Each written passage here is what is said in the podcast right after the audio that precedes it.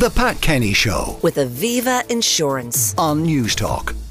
In what the Gardaí are calling a particularly significant development in the efforts of international law enforcement to dismantle the operations of the Kinahan organised crime group, Liam Byrne, a senior Kinahan cartel member and brother of David, who was shot dead in the Regency shooting in February of ni- uh, 2016, was arrested on Sunday evening while in Mallorca in Spain. Now, to talk about the details of the arrest, what led up to it, and what's going to happen next, I'm joined by security and crime editor with the Irish Times, Conor Lally. Conor, good morning.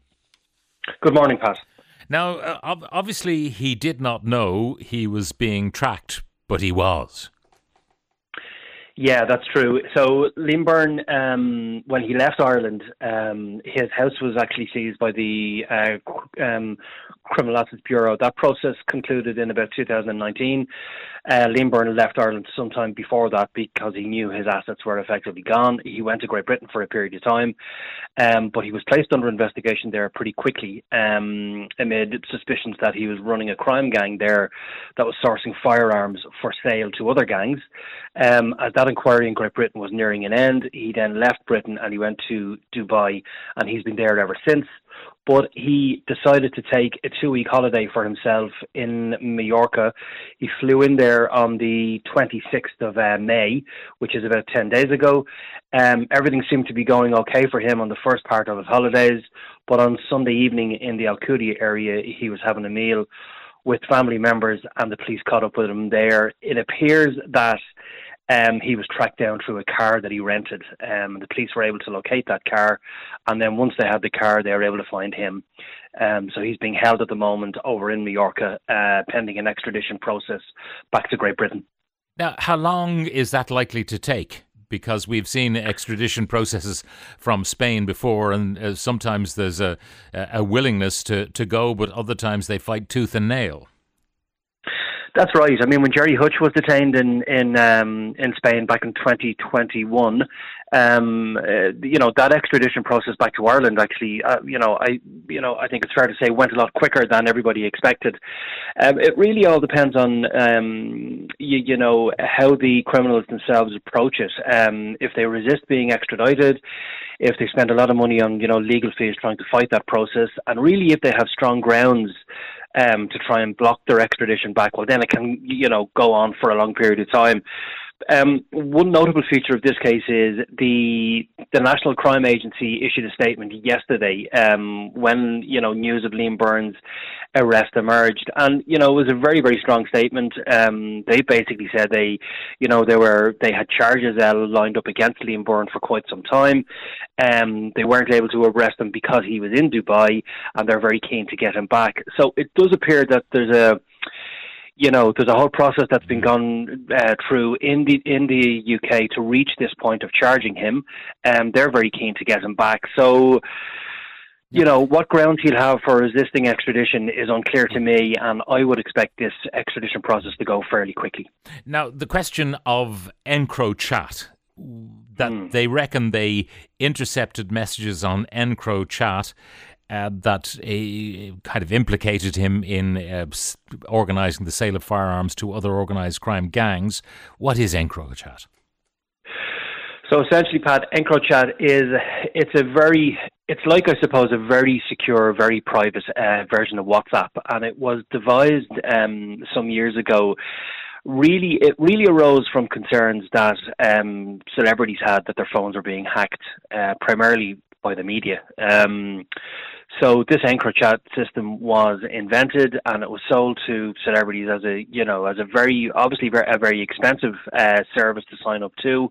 But once you signed up to it, um, you know the idea was that it was nobody could hack it, nobody could breach it, and that all your messages were you know completely private on it. Um, so obviously, given that level of privacy, given the fact that you know organized gangs really deal with each other uh, across borders, really all over the world, you know, sourcing drugs and firearms, you know. Uh, globally. Um, this was a very attractive service to people involved in organised crime, and very quickly the criminal fraternity switched over to EncroChat. Um, so a lot of them were speaking to each other on it um, in the apparent belief that they, you know, that they wouldn't get caught, that you know the police uh, forces globally weren't able to read their messages. But um, in 2020, um, obviously, the EncroChat service was infiltrated by international law enforcement. The French and the Australian authorities were very involved in it, but also police forces from other uh, countries were involved. Um, when the service was infiltrated, um, police forces all over the world really got, um, you know, communication um, that had been going on between criminals from their own country. That was all sent. So, you know, if Irish gangs were involved, it was obviously sent to the guards, and if UK gangs were involved, it, it was sent to the police in Britain. So, uh, you know, there was a lot of information came out of that. There was a lot of cash seizures, drug seizures, really all over the world. Um, a lot of high value targets were, uh, you know, charged and arrested. And the British basically say that the case against Liam Byrne is built on these EncroChat messages. Mm that when EncroChat was infiltrated, as I say, back in 2020, um, they found what they say are, you know, is evidence on EncroChat that Liam Byrne was involved in this gang that was sourcing firearms for other gangs. And there's a second man as well. His name is Jack uh, Kavanagh. He's a 22 year old. He was arrested in Malaga from his way on his way from Dubai to uh, Turkey. He, uh, he he was arrested on a you know uh, layover in Spain on Tuesday of last week, and he's the son son of Thomas Kavanagh, who was jailed last year for 21 years, and he's the man who ran the Kinahans operation in the UK. Um, so essentially, the British say that the EncroChat um, evidence that they have links Jack Kavanagh and Liam Byrne to this gang uh, sourcing and selling firearms. Mm. Um, so, so, the blow to the Kinahan cartel that these arrests represent, how would you characterise it?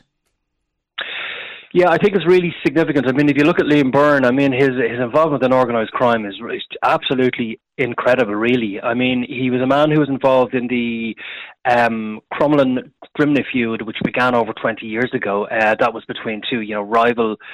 Uh, you know, groups of young drug dealers in the uh, Crumlin and Drimnagh area. Now, that feud went on really for almost 10 years. There was a very large number of people shot dead during that feud. Um, all the while, Liam Byrne was involved in one of those gangs, and that particular gang he was involved with really gradually became the Kinahan cartel's Irish operation. Um, they, you know, they essentially won the Crumlin Drimnagh feud. There was then peace for about four or five years. Um, and then the Kinahan Hutch feud broke out. Obviously, David Byrne, uh, obviously Liam Byrne's uh, brother, David Byrne, was the man shot dead at the Regency Hotel back in 2016. So really, from that point onwards, um, the Liam Byrne crime gang in Ireland, which, as I say, was the uh, was the Kinahan cartel's operation here, that was involved in the feud with the Kinahan cartel or with the uh, Hutch group.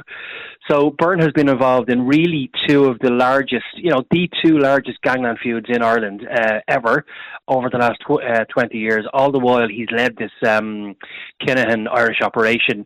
And these are the first gangland charges that he's ever faced. Um, he has spent some time in prison before, but that was when he was in his early 20s and it was for crimes that weren't linked to organised crime. Um, so these are the first charges he's ever faced, which is, you know, which seems like a very strange thing to, uh, to say considering he's been a really senior gangland figure for over 20 years. Um, and really past what we've seen since the Regency Hotel is An Garda Síochána has wiped out the Kinahan's Irish operation. Um, Liam Byrne was kind of the last senior man that they, you know, that they weren't able to lay their hands on. Um, but now he has been caught. He will be, he, you know, he, he will be charged, and he will go on trial in Britain. And when you look at what happened to his close associate Thomas Kavanagh um, last year, jailed for 21 years, um, I don't think Liam Byrne will be feeling very confident when he's in a police cell in Spain at the moment. Conor Lally, security and crime editor with the Irish Times. Uh, thank you very much for joining us. The Pat Kenny Show with Aviva Insurance on Newstalk.